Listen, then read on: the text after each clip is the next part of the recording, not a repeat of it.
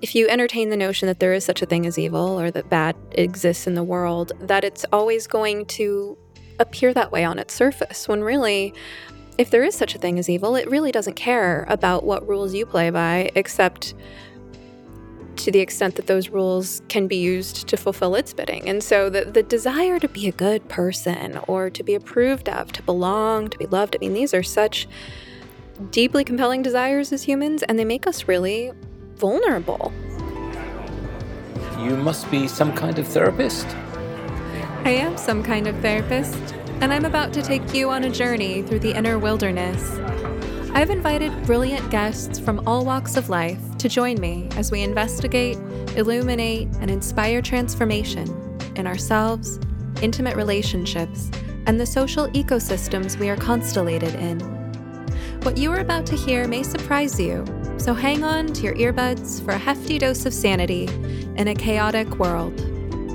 I am Stephanie Wynn, a licensed marriage and family therapist, branching out and building bridges between psychology and everything else under the sun.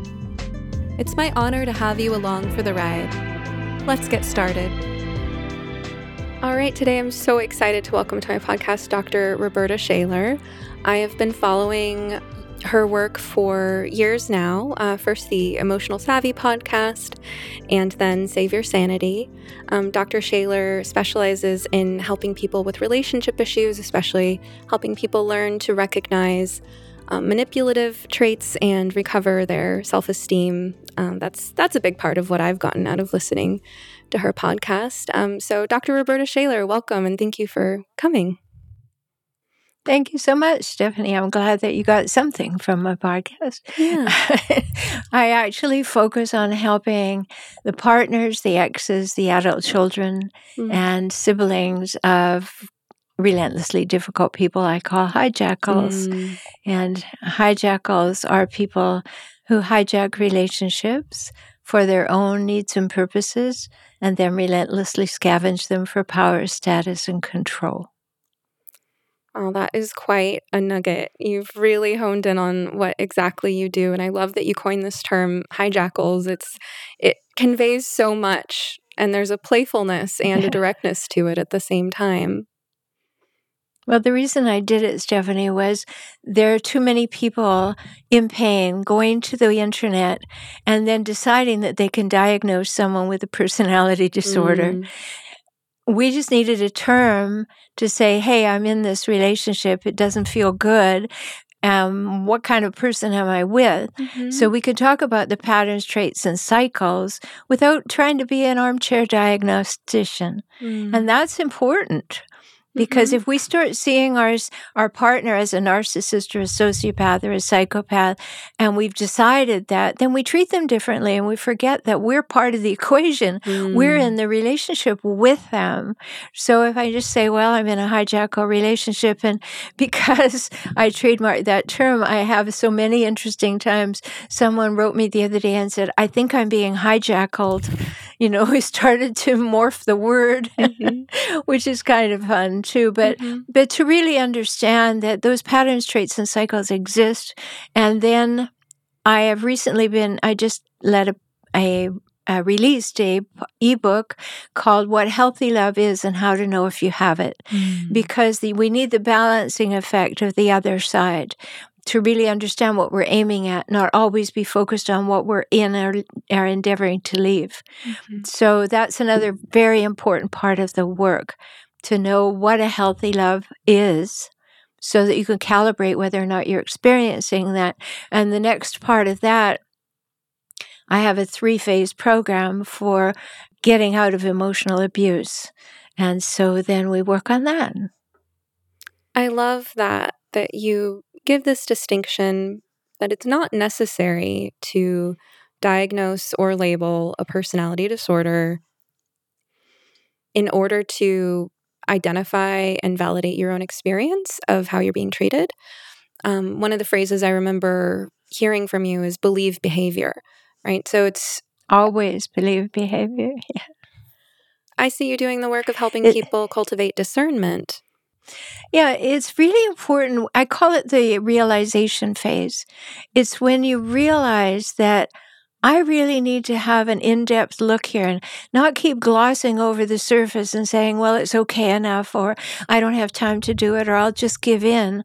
But to actually say, I am being emotionally abused, and to know how to see that and to know how to let that message in because no one wants to say, "Oh, I am I am letting myself be abused." But if we begin by saying, "This is emotionally abusive." Mm-hmm. And if we've had parents who are emotionally abusive, it'll be so familiar to us. Even though we're comfortably uncomfortable, it'll be too familiar to think it could be different. And that's a really important distinction. Right.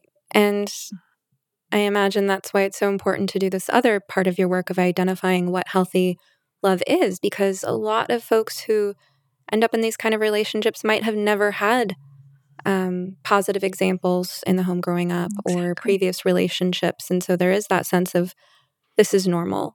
And it's also so normal mm-hmm. to blame ourselves and look within, right? If someone is repeatedly getting rageful with us, the the natural response to that is to go, what did what did I do to deserve this? And then the pattern just deepens over time. And what I love about what you're saying is that you're not excusing the listener of their responsibility to recognizing their part in the dynamic, but you're also not encouraging self-blame or the idea that that I deserve this. Absolutely. And it's an important distinction. I mean, until you realize something, you can't do anything about it. You can be uncomfortable, you can be unhappy, but until you say, I don't want to be uncomfortable and unhappy anymore, mm-hmm. then the work begins because maybe you've always been uncomfortable and unhappy and you didn't really think about it as anything out of the normal. Mm-hmm. And it's important for us to realize that we deserve healthy love. Mm-hmm. And I don't mean deserved, you know, just because we're breathing. Um, I do think everybody deserves respect and and deserves to have our trust until they prove that they are untrustworthy but to really say that i have the i have the right to say this is not okay with me. Mm-hmm. It's just not okay with me. And when I say that, then I can begin the work to say, if this isn't okay with me, what do I want? What do I want to move toward? And what do I want to move away from and why? Mm-hmm. So that's all part of just coming to that realization that life could be better than this. Mm-hmm. and I want it that way. Mm-hmm. And what you're describing in some ways is so simple. It helps people find their true north. My experience of working with people in difficult relationships is that things get so complicated trying to sort out the behavior in it. And that discernment phase is really important, but also just finding that center that says, How do I want to feel in my life? I want to yeah. feel happy, calm, safe. If if I'm approaching my partner or my parent, I, I want to be treated in good faith. Um, I don't want every single thing in my life to feel like a struggle. And just being able to identify how do I want to feel in my life can I think help people sort out the chaos because it's it's drawing that intention within. Mm-hmm. I think it's it's an important distinction, as you said, to say I have the right to be happy, but happiness is my job. And if I've been looking to somebody else to produce happiness within me or to create happiness for me, I'm on the wrong path mm. because happiness is an inside job. So if I'm uncomfortable, if I feel like I am getting the dregs of somebody's love or attention, then I need to recognize it. I talk about it all the time. If you are if you are mistaking breadcrumbs for a full meal and you've been used to doing that for your lifetime, then let's wake up and say, I'm not being nourished. Mm-hmm. I am not getting enough food. I am half starved all the time. And when we're emotionally starved, we tend to behave in ways that are somewhat unhealthy. So if I can be self reflective and say, I'm starving over here, mm-hmm. what is causing it? Am I shutting off my food sources or are they not available to me? Mm-hmm. And then we begin the journey of discovery and things can change. So, what do you say to people who are very empathetic and find themselves in these unfulfilling relationships where, on the one hand, they can acknowledge, I'm not getting what I need, I'm starving emotionally. But on the other hand, their tendency is always to say, well, but my partner acts this way because this happened to them in childhood. This is how their parents treated them. Or they're always going toward empathy for the other person even at the expense mm-hmm. of their own needs. How do you respond to that? We have work to do. because if we are not in a reciprocal relationship, I talk about it all the time on the podcast. The three must haves of an, a healthy adult relationship you must have equality, you must have reciprocity, and you must have mutuality what you were describing right there, the person has been taking less than that mm. For a long time, probably. And so, first of all, they have to know that those are the must haves of a healthy relationship. And if you don't have them, you're already in a deficit. So, if you are overly thinking you're overly empathetic because that's what good people do. That's what nice people do. Mm-hmm. Um, you're giving yourself away to something. And if you actually calibrate it, Stephanie, you'll find that they are getting way more than you're getting and they keep on taking mm-hmm. then we have to wake up and smell the herbal tea you know that this is not okay on any level that there is inequity there is lack of reciprocity and there's certainly no mutuality and those are the absolute bedrock of any healthy adult relationship mm-hmm. and then over that you know, in my book, Kaizen for Couples, I talk about the relational gifts, and you have to have them to give them. So you have to have them in your relationship with yourself. And those are honesty, safety, trust, respect, and reliability. And if they're not present, I don't care how great the sex is or how much you think you should love them, you really have to have a look and say, is this viable relationship where both people are being nurtured and nourished? And if it isn't, then fix the relationship or give your head a shake, do some self reflection, and say, This is not enough for me. Mm. Do you think that people who have been in this kind of emotionally malnourished position for a long time, maybe as long as they remember, do you think they develop kind of an emotional anorexia where it's it's hard to think about taking in more nourishment? The instinct is to not Mm-hmm. I actually write about emotional anorexia. Mm. Um, so it's great that you asked the question. It's what we get used to. You know, if we have parents who didn't have love to give, we're used to getting breadcrumbs instead of a full meal. And then we think, because of our brain development in the first five, six years, we think that's all we deserve because it's all we've known. And up until we're five or six years old, as you well know, Stephanie, we're just basically little sacks of vibrating nerve endings, and they're all emotional. um, so we're taking in, am I okay? We develop our attachment style. We develop our propensity for allowing these kinds of relationships in our life. Um, we also have in that time period when we develop the seeds of personality disorder. So, so much is happening before we even had language. Mm-hmm. We don't even know. We've just taken it all in and say, all right, this is life. This is my life.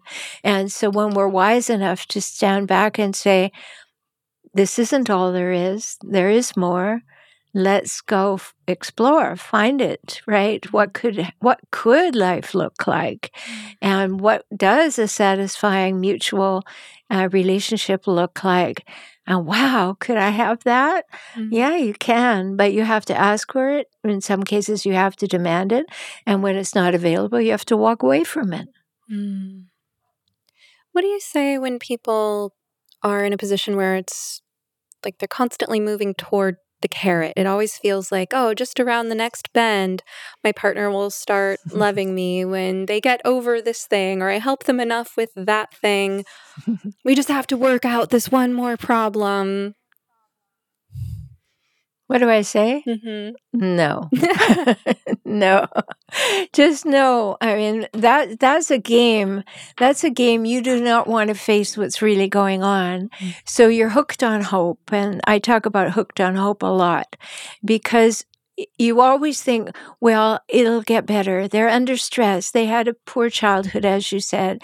They're at stress at work. They're not feeling well right now. They're not at their full capacity. You know, oh, the poor dear. So I lean in more. And every time I lean in, I am on danger of falling, right? Mm. I am on tippy toes and they're, and I'm on life support and they're getting everything that I have. Mm. And you start looking at those equations, then maybe you will give your head a shake and say, there's something really off here. Mhm. The more that I'm I give, and uh, if you're dealing with a toxic person, a hijackal, they are in the business of taking as much as they possibly can and giving as little. Mhm. So that equation will be perpetuated. And that's very important to recognize because their deal is always, quote unquote, winning. So, in any conversation at any time, it's what's in it for me and how can I get the most. Mhm. And so, you will always be at a deficit when you're with these people. So, you have to rebuild yourself.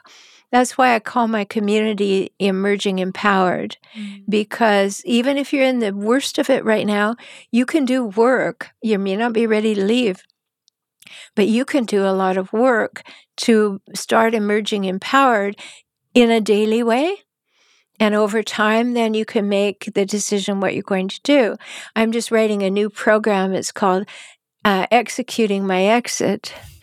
And it is about going from deciding to doing and all the pieces in between so that we can actually understand how we've been keeping ourselves limited, even in the way that we approach the thoughts of what we have to do or what's possible to do.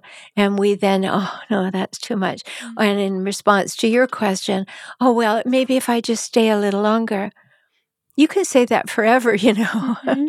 I, and then, you know, I've had many clients, I have clients all around the world, and they'll say, I've been in this marriage 30 years. Nothing's changing. Well, let's see. After the first year, maybe the second year, things started to change. But if we use that urban myth, how to cook a frog, you put the frog in a pot of cold water and you slowly turn up the heat, right? Mm-hmm. And so that's what happens in the relationship. And eventually you come to a place of saying, it's, it's, I'm, I'm just about cooked here. Hmm. And then I'm, I, what do I do? How do I get out of this pot? And do I deserve to get out of this pot? Or am I just going to say, oh, it's all right. Just keep turning up the heat. It's okay. I know you need to. and no, that's just saying, go ahead and abuse me. Mm-hmm. I think the frog in the pot is such a good analogy because there are so many misconceptions about how these types of emotionally abusive relationships work. And I think if you've never been in one, then your thought process is well, why would she let him treat her that way or he let her treat him that way? Whatever it is, uh, you know, we think if I were in that position, I just get up and leave. What's what's wrong with this person? Do they have no self esteem? Um, Until you're actually in that situation, uh, unfortunately, which some people do find themselves in. I know I've been there where it does ramp up over time. I think there are misconceptions Sure. about emotionally abusive relationships. It usually starts, often starts with the love bombing and where someone's deepest insecurities and desires are appealed to and then the you know you talk about how the love gets less and less frequent and the the backlash and the abuse and all of that becomes more and more frequent and that process over time really affects people psychologically it affects their sense of reality Mhm. it affects their social supports their connection with the things that used to give their lives meaning and fulfillment so I think it's a wise analogy to use. And my understanding too of part of part of the frog in the pot getting cooked slowly over time is that that the the warmth kind of induces this kind of stupor. This place where Yeah. you can't think clearly, which reminds me of how you talk about being in the fog of fear, obligation, and guilt. Mm-hmm. So, how do people learn to recognize that when they're in it and they've been in it for so long? Well, often one of the great indicators will be that their health starts to go. You know, Mhm. when we live under chronic stress, which you do when you're with a toxic person, it is really damaging to your body. And there's lots of research to show that. You know, the um, book by Dr. Gabor Maté, um, when um, it's right here, so I'll show it to you, when the body says no, right? Um, and then you, you go, uh, the body's saying no. Uh, and then you think, oh, well, no, I, you know, I, I'm just in this situation and it happens to all kinds of people. Well, hopefully you'll, you'll sit up and say, if I'm having something that's kind of a particularly a chronic situation, I'm developing something that's uh, inflammatory based. Mm-hmm. What's going on in my relationship? Mm-hmm. Because there's heat, right? That's Mm. what creates the inflammation. There's heat happening, and am I am I so over cooked, if you like, the water has gotten too hot? Um, then I something gets your attention when you really can't be complacent anymore, or you're Mhm. going to get less healthy. Then perhaps that's one good wake up call. Mm-hmm. But I have seen too many people who had that happen to them, and then they say, and my partner doesn't even care that my health is deteriorating. Of course, they don't care because you don't make them look good. You don't make them the hero. Um, they don't want to take care of you. You're not, you know, it's not about them anymore. It's about you. Mm-hmm. And so it just gets worse and worse and worse. So it's extremely important to recognize that if you have a health issue come along, hmm, better perk up, right? And say, what does this have to do with my emotional well being? Mm-hmm. I used to own a retreat center where I dealt with um, offering a lot of things to help people and a lot of modalities, as well as having my practice there. And so many times, like about 70% of my people were people with life threatening illnesses that would come and that would be in my practice. And for them, it was such a big deal to actually allow themselves to see what they had been allowing themselves to live within. Mm-hmm. Because they would take it on, oh, I'm not going to be any use to him or her Mm. anymore. And I can't do all the things I used to do for them. And of course, the toxic person, the hijackal, would never straighten up, would never come to the party and be fully involved and take care of their partner. You know, I've had clients, and I am, you may have as well, Stephanie, where they come to me and they say, I had COVID so badly, and my partner wouldn't take me for testing you know, you'll get over it. You'll get over it. You, mm-hmm. you know, too much trouble to focus on you for a minute. Mm-hmm. And mi- worse things, worse, terrible things that have happened to people, and they, their partners who are so toxic would not give them the time of day mm-hmm. because they weren't making them look good and they weren't meeting their own needs. So mm-hmm. they wouldn't uh, wouldn't have anything to do.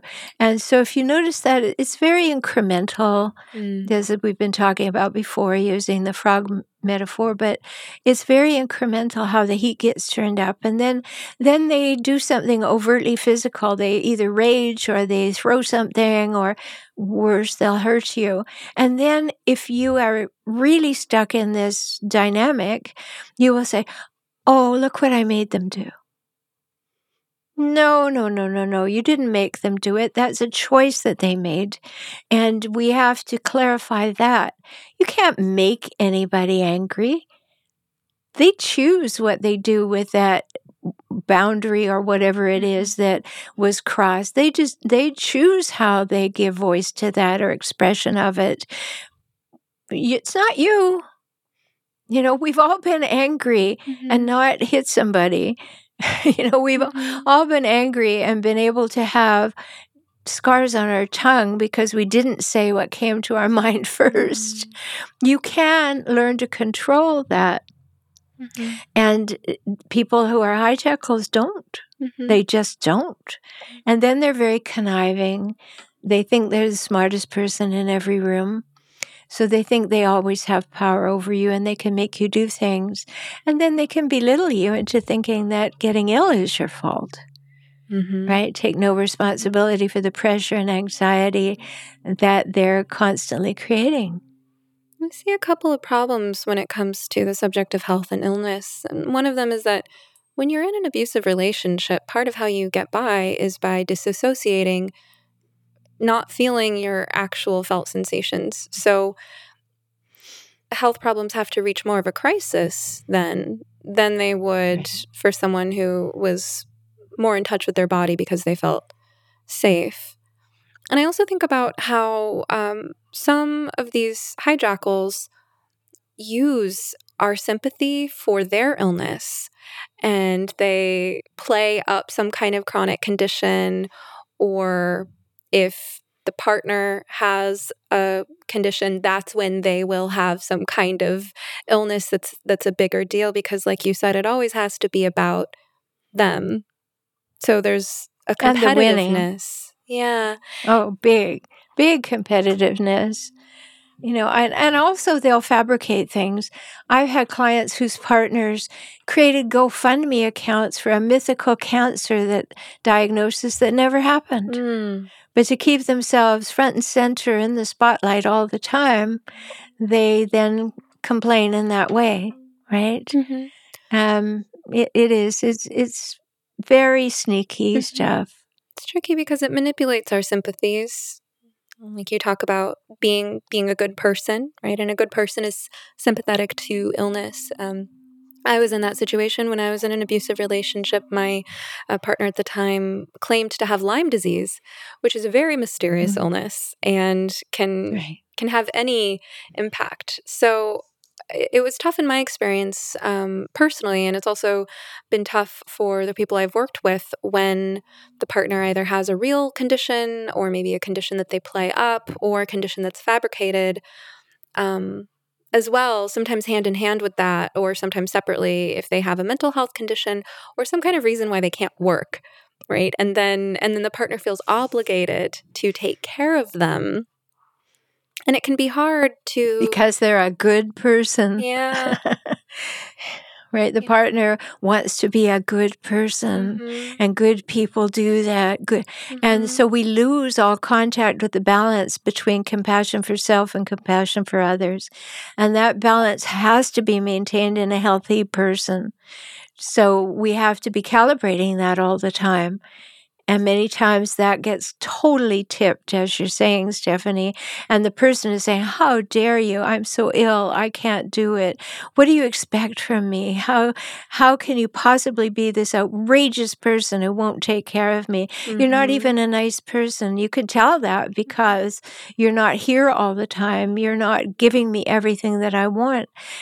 And that's very typical of hijackals because they only want you to use you, basically. Anything that looks like love is usually coming from cognitive empathy, mm. where they think, "What do I have to do to keep this person around?" you know, um, so they look. What do other people do? Mm-hmm. What's the look on other people's face? Let me see if I can mimic caring. Just long enough to Very keep them sad. around. Yes, just long enough. Absolutely right. Like beckon you back with, okay, let's give it another shot. Mm-hmm. We got through that one. And if you find yourself in that situation and you're listening today, know that you need to recognize the patterns. They're counting on you not recognizing the patterns. They want to have the interaction in this moment because they only can win in this moment. So if you say, well, two weeks ago you said something opposite of what you're saying right now, they'd say, I'm talking about right now. It doesn't matter what happened in the past. And you, re- you, mem- you remember that incorrectly anyway, because of course you do. That's mm-hmm. what you always do. And so we're getting dialogue like that. And a person who is empathetic or a person who's been worn down and torn down enough, well, oh yeah, I'm the problem. It's my fault. I, you know, I'm not worthy of this relationship. I'm obviously not a nice person. I'm obviously not a good person. I think one of the most deleterious phrases that we have in the English language is give until it hurts. Mm. Because somehow that's supposed to make you into a good person, that you give until it hurts. Well, everybody would be hurting if that were the case. And, and if we've bought into that kind of idea that sacrifice is important, well beyond compromise. Sacrifice makes me better, makes me more loving, more empathetic. A hijackal will always take advantage of that. I hope you've been enjoying this episode of You Must Be Some Kind of Therapist podcast. If you like what you're hearing, now's a great time to like, subscribe, follow, rate, review, or share. You can also support the podcast by visiting sometherapist.com slash shop, where you will find goods and services I have personally curated to support your well-being and enrich your life. We're just building the shop, so check back periodically and feel free to suggest recommendations. All right, now back to the show. I think it's so important what you say about uh, our desire to be a good person and to be seen as a good person. Um, I've been thinking and writing about uh, this idea that the devil doesn't care about your morals. Uh, because if, if you are to entertain the notion that there is good and evil, regardless of whether that fits in any particular religious context, um, when you think about the kind of caricatures of forces of evil, they're always the bad guys, the supervillains, and they look really scary, and everything about them screams stay away, danger. But in reality, that's not what evil actually looks like. I think evil looks more like the wolf in sheep's clothing, little Red Riding Hood and the big bad wolf disguising himself as grandma. And uh, there's, I think, this kind of naivete to think that if you entertain the notion that there is such a thing as evil or that bad exists in the world, that it's always going to appear that way on its surface, when really, if there is such a thing as evil, it really doesn't care about what rules you play by, except to the extent that those rules can be used to fulfill its bidding. And so the, the desire to be a good person or to be approved of, to belong, to be loved, I mean, these are such deeply compelling desires as humans, and they make us really vulnerable and mm-hmm. it's it's hard to come out of that one of one of the tools i use and I, I think i've heard you say some things along these lines is is helping people distinguish their values from other people's be- values right and when you talk about believe behavior okay if we're looking at this rationally which is hard to do when your emotions are caught up in it but if we mm-hmm. really look at this objectively what does this person's behavior tell us about what their values are? Not what they say their values are, but but what their behavior reflects their values might be because it could be that if if you look at the two of you you see that you are driven to be a good and generous person. You're driven to be fair minded, give others the benefit of the doubt, question yourself, evolve, learn, grow, be cooperative with your partner. Those are your values, and they say good things about you. Does your partner's mm-hmm. behavior say that they value those same things? If you take the words away and you look at their actions and how they make you feel, and if not, what what does their behavior communicate over time? And then how can you look at that without your whole worldview crumbling into cynicism. I think that's that's another trouble people have, right? If if if I can't trust this person or I can't trust all the people I've known who I've had this dynamic with, then is there any good in the world? It seems like a tough balance to strike what you mm-hmm. do by maintaining hope, but also having a realistic attitude about things that are disturbing. Yeah, it's absolutely true. And, you know, you've made reference to my phrase, always believe behavior. It's something that I think is absolutely key for every single human we, and I tell people, you know, etch it in the inside of your forehead so it's always right there. ABB, always believe behavior. Because if you do that, it'll stand you in greater stead. You will have fewer opportunities to say, why didn't I see this? Because behavior is your belief. That's my opinion. How you behave is your real belief. The words, if they happen to match, great. But if you don't believe their behavior and you want to allow words to cover it up, that's just wishful thinking on your part. You have to come to the nitty gritty of really observing their behavior. Maybe they're cold hearted. Maybe they're dismissive. Maybe they actually go out of their way to be rude and punishing and disrespectful. And those are patterns. It's not anything to do with you. Look at them over there. You know, I don't know this person. Here's all their behaviors. Now, what do I think? As opposed to what I really want them to like me, or I don't want them to leave me, or Mm-hmm. whatever our needs and wants are, then we can examine, say, all right, things are not so good when I look at their behavior. Let me look at why am I thinking about this in the way that I am?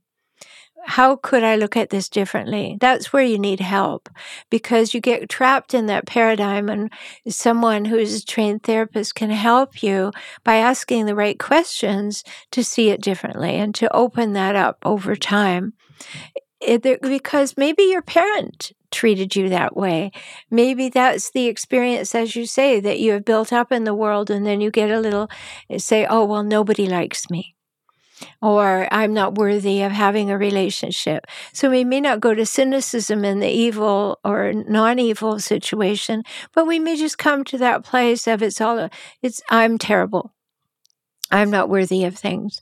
And when we use that term evil, I don't like to use it at all, but there is a percentage of the population, very small, that really does incarnate evil. Um, and those are the people that are psychopathic in nature, and particularly the ones who have the dark triad. So they're going to be narcissistic, they're going to be psychopathic, and they're going to be Machiavellian. And they don't care what they have to do to get their needs met. And I think if there is a person that could be labeled as evil, you'll find them in that group Mhm. right? And if you're with that, they have told you all the time how worthless you are. They've played the game. They have played the uh, anxious versus avoidant. Um, push and pull dynamic to the place where it's come closer, go away, come closer, go away. If you come too close, I'll send you away. If you go away, I'll pull you back because I won't have you leaving me. And we get into that total dynamic. And that can really be the thing that causes you to be stuck in the fog. The fear, obligation, and guilt that Susan Forward spoke about in her early book on emotional blackmail, you know, to, to really realize if you're always feeling fear, obligation, and guilt, step back from that and say, really? Is that the way that I, a climate in which I should live or Mhm. be pushed into all the time? And examine that because it, it is terrible. You know, last week I had a client whose husband raped her. Um, I have a client just in one week, you know, who who took. They have supervised. She supervises the visit with the child, and met in a park, public place. You know, I always tell people to make sure to do that. Preferably take someone with you.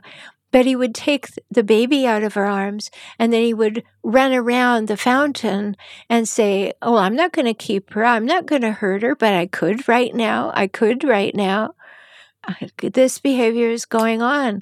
Um, another man, as it turned out, who just raged to the point of the children were petrified, and now my client's in a safe home. Um, this is real stuff. We really have to say this is real stuff. None of these women that I was happened to speak about, but there are equal number of male male and female hijackals. Each of these women was doing the best that they could in order to placate or to keep the peace or to take on the blame, but it's still exacerbated to terrible places. Terrible places. I had a client 20 years ago, worked with her. She'd been divorced for five years and had a new relationship. And the ex was impinging on the new relationship. So I was helping them find strategies to straighten this out. And I opened the newspaper and found that this fellow who had claimed that he needed more and more time with his children was always taking her to court, always claiming that he didn't have enough time with the children. He walked into where she worked, shot her between the eyes, and killed himself. That's how much he cared about the children. He left them orphaned. So watch what you believe when people like this say things to you and preferably wake up early you know, and look at these patterns and say, Am I really pushing these buttons or is this all in that other person? Mm. And get some help because it's really hard to figure out if you don't get some help with people who can ask you good questions Mm. and help you see the patterns. hmm So, just in the last few minutes, you described this extreme end of the spectrum of how horrible abuse can really be. And that's one of those situations where, unless you've dealt with it or supported someone you care about dealing with it, it's hard to imagine that someone capable of murder could also be capable of the things that come before that, that, that ramp up to that situation. But you also described earlier the anxious avoidant dance. And I think about how there are plenty of relationships that aren't toxic per se, and you're not dealing with a hijackal, but where people end up in that anxious avoidant dance. You know, that's a lot of my work in couples counseling. And, you know, maybe I'll do a separate episode on attachment theory and, and what those terms mean. But I'm curious, you have people coming to you in all stages of questioning their relationships. And I'm imagining that you do have maybe some people on that end of the spectrum where they're trying to sort out is this a hijackal or do I just have anxious attachment and my partner doesn't have the greatest communication skills? So, how do you help people discern? Are, are there times that you say, you know, I think that this is not necessarily a toxic person, that there may be some things you can work on? hmm Yes, absolutely. Um, it happens. You know, I listening very carefully, watching the patterns over time, how frequently the patterns occur, what level of stress is happening at that moment, how did the person respond to the level of stress. Um, all of those pieces need to be taken into consideration before you abso- I absolutely can say I think you're in a toxic situation. I think that you're with a hijackal. And when I say absolutely, all I can do, like any other therapist, is take what you've told me and believe that you're experiencing that, right? Um, but many times they'll say, well, can I bring the potential hijackal in? Then I get to see the behaviors as well, which can help me realize that the person is you know it, it's some kind of interactive problem that that is occurring. Or it is a situation where uh, the person is not telling me the whole truth or what's Mhm. going on. But generally people have listened to the podcast or watched the youtube channel to the degree that they already are very very much in the question of I don't think that that I'm wrong. so they're looking for validation of what's Mhm. happening and then by looking at the patterns and asking them all the questions. I also have on my website there's a a checklist that you can do for free and it's am I in a toxic relationship? So that's a good starting point to go and say, ah, you know, maybe it's your mother, maybe it's your partner, maybe it's your your sibling, maybe it's some other adult at work or whatever. But it's really important to start there to say, yeah, I think I am. I think this is a toxic relationship. And in that case, I'm not taking full responsibility for anything but my part in it because I'm not going to accept that I have to make excuses for this person or I have to make allowances for their poor choices or bad behavior or cruelty. Mm-hmm. And how do I get to say no? I think a lot of people struggle with that. What's my part in this? Kind of to to such a degree that they're really procrastinating on taking action. And I think sometimes that that insight of what's my part in this, eh, the, the realization is just, oh, I need to go. That's what I need to do. Um, but it's but it's hard. There's I imagine there's a kind of grieving process that folks are delaying sometimes because it's very sobering to come to that realization and there's sort of that um, you know the sunken cost fallacy the the advice don't throw good money after bad well when you've invested a whole lot of yourself your hopes dreams time money into trying to make something work it's really hard to arrive at that sobering realization that I, I'd better cut my losses. It's better to walk away from all this now and not get anything out of it than to continue investing myself in it. Hmm And, and when you invest and you're constantly getting a negative return, then you get into the gambling addiction. well, if I just put a little more in, if I just, maybe I'll win, maybe I'll win, maybe I'll win. Well, once you sit back, and especially if you get help and you observe all of this, and you realize there is no winning, that's not the game. And so you want to really calibrate that differently. And self reflection is a good place to start you know, have I been my best self? Do I speak up? Um, do I kowtow to somebody else's every need and realize that I'm not getting anything in return? Am I procrastinating, as you said? I don't want it to be true. Do I? Am I avoiding allowing myself to realize that this behavior is true? All of these questions, they're very valid you know, we don't want to think, like you say, the the sunken loss, but we don't want to think that we're being abused and we don't want to think we chose an abuser and we don't want to think that we didn't see what was really going on. We just mm. you know get very fearful of that for our self-esteem.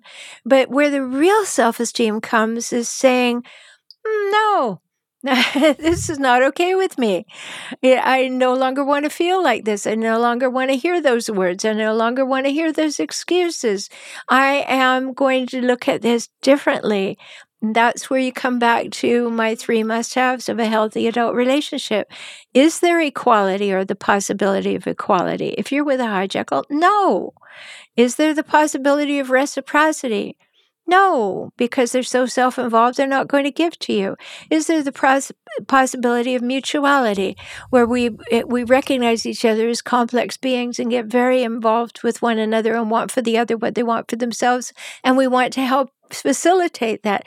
No, because you have one person who wants to take it all, and the other person is willing to give it. And that equation is definitely a losing equation. So when you realize that it has nothing to do with you being wrong, it has nothing to do with you being faulty, it has nothing to do with you um, not being nice, not being good, you have actually been too nice and too good. Mm-hmm. And you are out of balance. And so let's come back into balance. You know, when I define healthy love, and I did write the definition of it, um, there is a conscious balance between autonomy and emotional intimacy that is okay with both people. Mm. And it operates on equality, reciprocity, and mutuality. And it's demonstrated by honesty, safety, trust, respect, and reliability so that you can understand what true partnership is. Mm. And if you're not in a true partnership, which means equal, um, notice that you know, if you're always having to lean into the other person's demands, you know, we always want to be leaning into the other person and being interested in them. But if we're leaning into their demands and we are never receiving or so seldom receiving that it's only when they really want something and they don't want to lose us that we get a little more love bombing and we think of that as receiving. It's important to be able to say no more. No, this is not okay with me. Mm-hmm. I am not pouring more into this vessel with a hole in the bottom. Mm-hmm. I've heard you talk a few times about the idea of a game and winning and losing. And I think about how when two people like this are in a relationship, they're not actually playing the same game, that the hijackal is playing a competitive zero sum game in which I win, you lose, and the goal of the game is for me to take everything. And and there's this sense that on the playing field, however much territory they've taken up, if you try to reclaim any of it, even if you're just reclaiming your half, they feel like you're taking something from them, and that's where the narcissistic rage comes in. Whereas the partner of a hijackal, the well-meaning good person thinks they're playing a cooperative game because that's that's what their narrative about love is. It's yeah. I give to you, you give to me, we're trusting, we're on the same team. And so you have people playing by two different sets of rules. And that's a recipe for disaster. And and sometimes I remind people of that. Like it sounds like you're playing you're trying to play a cooperative game by a set of rules that involves sharing and it seems like this person's behavior is telling you that they're playing a competitive game in which it's winning and losing. You know there are people out there who mm-hmm. also enjoy cooperative games and and who get something out of making you happy. Exactly. And and when you absolutely recognize that you know i think there's there's a wonderful quote and i forget who said it so i'll paraphrase it but toxic people when they say meet me halfway think they're standing on the 50 yard line they don't believe they have anywhere to go. You come to me. You come to me. And that's just so wrong because they're actually in the bleachers somewhere saying, Well, I'll meet you halfway. And they have no intention of ever getting up. Mm-hmm. and so their definition of what is um, available is not um, not so. And so it's important to notice that because you may have been bending over backwards to go in their direction to be that nice, good, giving, caring person. And they're just taking advantage of that. They're just sitting back and say, How much can I get from you? Mm. Right? Mm-hmm. And so it's important to recognize these patterns. You mentioned a couple of times uh, situations involving co-parenting, and that's that's one of the trickiest. Mm-hmm. Um, when it comes to ending a bad relationship, of course, it's easier the less involved you are, um, the less of your lives are wrapped up together. And sometimes people have the option of going no contact, which, if they can, great. But mm-hmm. there are situations of varying degrees of involvement. And one of the trickiest, as you well know, uh, is when there are children involved. So, um, when going no contact isn't an option, and there are children involved, how do you help people figure out how to deal with the hijackal they're co parenting with? Well, first of all, text only. Text and email only. Never talk to them. Hmm. Never, never, never talk to them. Because you will always be caught in the dynamic to some degree. So if it's text or email, two things are good. You can look at it for a while before you respond. Secondarily, you can keep all that collateral information for court mm-hmm. because they will expose themselves in the text and email, and that's important. It's truly important. So if you're not caught in by the tone of their voice, by any of those things that you hear on the phone, then text and email.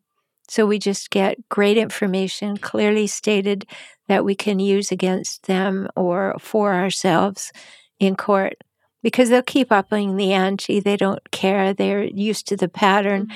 And so, key is it to say, you know, text or email only. And you can use an app like Talking Parents or Our Family Wizard, where everything is uh, there. And you can also, in that app, you can give access to the app to your therapist, your attorney, whomever, who can then look at the actual evidence right there in the in the um, print. Wow, that's a great so it's, resource it's I didn't know about. It's Mm-hmm. It's really important to get to that place. And they say, Well, I need to get to you. Well, what could be more immediate than text? And you can look at it is it an emergency or is it a fabricated emergency? Mm-hmm. Then, if it deals with the children and their safety or timing and picking up and, and dropping off, you can clearly see that. But if it isn't about that, maybe you don't respond. I think that's tough for a lot of parents because a, a manipulative parent can easily skew things in a way that makes it look like it's about the kids and kind of guilt trip the other parent into you don't care about the kids, you don't care about the family, when really it's about doing the hijackal's bidding, just disguised in language about yeah. the kids. And and that that'll get to a caring parent. That hurts. Mm-hmm. It will. And it is something that you have to learn. There are many things you have to learn to do differently when you first realize that you're with a hijackal and then you want to move on from that so very important to know what they are but one of them is to to do that. You see you're hooked into the tone of their voice. You're you're uh, hyper vigilant to are we okay? Uh, are they about to blow? Uh, what are they going to say? Am i okay? All of that. So if you can take the tone of voice out of it and get them to express. Also, know that if you're going to be leaving somebody, know that if you're in a one party consent state, that means that one party to a, uh, in a conversation in a one party consent state does not have to inform the other they're being recorded.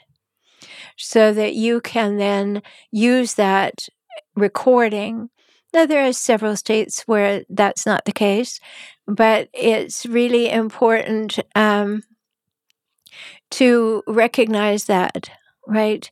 To say, if I am in a one party consent state, I actually have my clients wear a voice activated recording device if they're in one of the one party consent states and they're concerned about rage or they're concerned about um, the ways that they will be spoken to and we can demonstrate the manipulation and we can go through the the text and see what these differences are um, and and just recognize that there it is in black and white.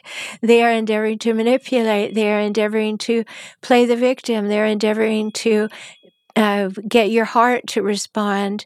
All of the things, they don't mean anything in terms of their uh, love for you. they only demonstrate things in terms of their high expectations for themselves. But it helps you in the original to be able to clarify that right? So there are many things that you can do, and in the, the, I often take people from the deciding point to the the decision that they make. How, if I stay, how am I going to behave, and what am I going to do? And if I decide to go, how do I execute my exit? And because you need that kind of support, because you will fall back into the pattern because of the trauma bonding. And if we're talking about an anxious avoidant split, you know, particularly a hijackal is likely to be disorganized. So they're going to have times when they're anxious, sometimes when they're avoidant, very, confusing. But if, if, they like to choose anxious, pe- anxious attachment people because that person is always wanting more, wanting to move towards you, wanting you, and needing you. And that makes it uh, easy pickings for them, mm-hmm. right? They can keep moving the goalposts because if you're with a hijackal, you will find that if you do exactly what they say that they they want you to do, they'll move the marker and want something else. Right. It'll never be good enough. Mm-hmm. And that's such a powerful hook for people who just want to please. It's always chasing that. Maybe they'll be pleased now, maybe they'll be pleased now, and really needing to take a step back and look at the pattern. What would you say when um, a co parent who's moved on from a hijackal relationship, when they get into a new relationship, right? So the hijackal's still involved, they're trying to have boundaries, but look out for the kids. Then a new partner comes along. How do you help the uh, the new healthier relationship kind of withstand the co-parenting arrangement? Strong boundaries, clear language, and a good use of the court system. Mm. Mm-hmm. You have to know how to give voice to your boundaries, and boundaries have to be non negotiable.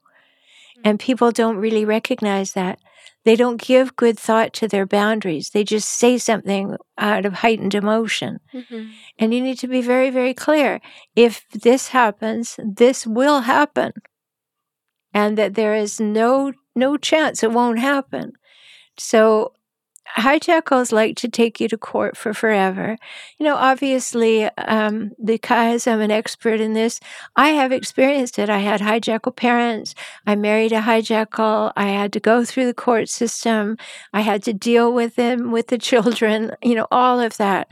And so I know a great deal about how how people are, feel and how they're cultured to take this behavior and not do something about it. And so very, very important to recognize that the it, it's it's a whole recalibration of your way of thinking about yourself, other people, understanding your values, understanding whether or not you're living by them, mm-hmm. knowing what the vision for your life is, what you really want to have happen, mm-hmm. and know that you deserve to have that happen. And what do I need to do to have that happen? And particularly if you enter into a new relationship with someone, you have a reconstruction process. You're going to have a new situation with them. And then you need to clarify what that relationship is and then how you're going to deal with the hijackal and how you're going to deal as a united front. You know, it's a very difficult situation to enter into. So be clear that you have dealt with the hijackal before you enter a relationship.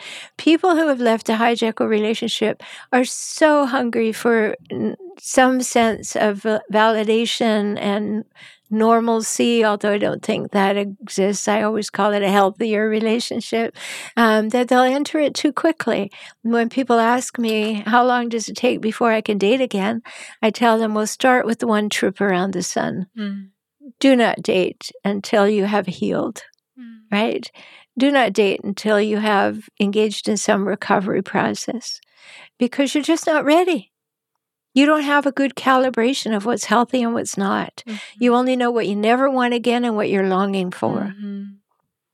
And it's a tough balance to strike with how to be emotionally nourished when you're not in a relationship. You're trying to recover your self esteem. It's not good to be alone or deprive yourself, but you also don't want to um, enter a new relationship before you're ready. So it seems like that's a time that people really need you. They need their support system and they need those models of what yeah. could a healthy relationship look like. And I even recommend to people, you know, there's no harm in thinking about even a TV show or a movie you like that demonstrates healthy relationships because work with any model you can start to internalize, even if it's fictional. At least it's giving an example of something similar to what you want. Yeah, do what you can where you are at this time. But by all means, if you want to shortcut the process, work with someone who's a specialist in this area. And I mean that sincerely. If, if you go to someone who doesn't recognize the depth, what this feels like, what it looks like, and how the rebound eh, ex- is experienced, they can't help you to the same degree as someone who specializes in this way. And that's important to do it because you want to move on in a very particular way. And you go through stages of understanding what your part in it was. And of course, you're going to be angry. Of course, you're going to be upset. Of course, you're going to be lonely. Of course, you're going to want to go rushing back because it meets your anxious attachment needs. And, you know, basically, I talk about the trauma bond as something very simple is that you are just so used to having your abuser be your comforter. Mm-hmm. that that cycle is in, is so ingrained. Mm-hmm. so they abuse me but then they look like they love me so they comfort me and i get totally entrenched in this relationship. So step outside to get someone to help you. You're no longer going to them for comfort. Then you can see the abuse and you don't get involved hooked into that hope that this is changing and I always tell people this, Stephanie, if if you leave the relationship and you don't want to make it final, you you just are not ready to do that, then you can say, all right, if you're going to get help, if you're going to make a change, if you really want this relationship, you demonstrate that to me for a year. And when you have consistently demonstrated the change has lasted and sustained, I will enter therapy with you and we could see if we ever want to have this relationship again. So you have some way of measuring it. Mm. Mm-hmm. Again, there's those clear boundaries. Yes, we need clear boundaries, non negotiable boundaries, and they're on your behalf. You know, I am not going to tolerate this behavior. If it happens, we're done. Mm-hmm. Clearly. So um, I want to end on a positive note. Um, anything you have to say about what healthy love is, or um, what helps your clients find hope that they can be happy?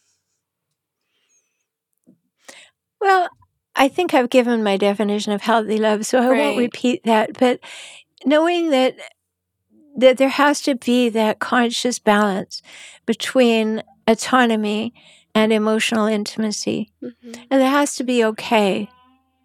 And if you're not had that ever, ever, ever in your life, you have to build that. So you can do that. That's mm-hmm. what working with someone like me helps you do. Mm-hmm. You know, you didn't see it before. Now you see it. Now you see it. What do you think would be healthy to do? Mm-hmm. And you can create it. It does require giving yourself the time to realize what's going on and then to recover. You know, I always say, you know, when you're recovered, if you if you think of a terrible wound and you've you've been maybe sliced by a, a meat cleaver, and it's ugly and it's horrible and the edges are far apart and it hurts and and then it gets infected and you know you have to deal with it all the time and you're always aware of the pain then you get to the place where can see the edges coming together and then there's less concern. And I've taken something for the infection and I can it's still very red and angry but then it gets less red. Then the edges start to form a, a scar and you don't think about it nearly as much. Mm-hmm. that's the process. But here's how you know when that process is it, the healing has occurred. Mm-hmm. is when you look at that scar and you no longer see it as where you were wounded, you see it as where you were healed. Mm. I love that. And then you can move on to recalibrate your life. Mm. That's beautiful. All right. So, um, you have so many offerings. You have a podcast, you have ebooks, you work with people one on one directly. Where can people find you? You can go to my main website for FOR relationship help, H-E-L-P dot com. And that's important. If you want to join the emerging empowered community, you can do that through the website or you can go to joinintoday.com. Very, very simple. And of course, you can find the podcast, Save Your Sanity Help for Toxic Relationships, wherever you like to get your podcasts. And if you like to get them on my website, you'll see them there. Mm-hmm. Lots of ways to interact. There are four checklists up there for you. There's going to be another one soon, and they're all free. Mm-hmm. Take them, find out what's going on. There, there's a, a checklist for Am I with a passive aggressive person? Find that out. Understand what passive aggressive really is, how it's distinguished from um, something worse, which is toxic, mm-hmm. right? All toxic people are passive aggressive, but not all passive aggressive people are are at that level of what we call a toxic relationship. They're just frustrating and annoying and infuriating. Mm-hmm. Um, so you want to know those things. So it's all there for you. Just go to forrelationshiphelp.com and you'll find it all. It, you can find everything there. And it sounds like you have resources for anyone in any stage, whether they're just beginning to think about maybe this relationship isn't healthy, all the way through to that healing stage where they're wanting to reconfigure their notion of what's possible for them and everything in between. And you have resources that work for different types of learners and different types of engagement as well. So it sounds like a great resource. And mm-hmm. thank you so much for sharing your wisdom here today. You're so welcome, and I wish you well with your podcast and continue doing the good work. Thank you. I hope you enjoyed this episode of You Must Be Some Kind of Therapist podcast with Stephanie Wynn, LMFT. This podcast is produced by Eric and Amber Beals at Different Mix. Special thanks to the talented musician Joey Pecoraro for our theme song, Half Awake. At sometherapist.com, you can find more information on any topic, guest, resource, product, or service you've heard of here today. You can also follow me on Twitter or Instagram at sometherapist. If you would like to ask a question, suggest a topic, be a guest, or invite me to speak, you can email us at hello at sometherapist.com. You can also send us a voice memo with your question, and we just might play it. Of course, just because I'm some therapist doesn't mean I'm your therapist. This podcast is not a substitute for medical advice. If you need help, ask your doctor or browse your local therapists online. And whatever you do next, please take care of yourself. Eat well, sleep well, move your body, get outside, and tell someone you love them. You're worth it.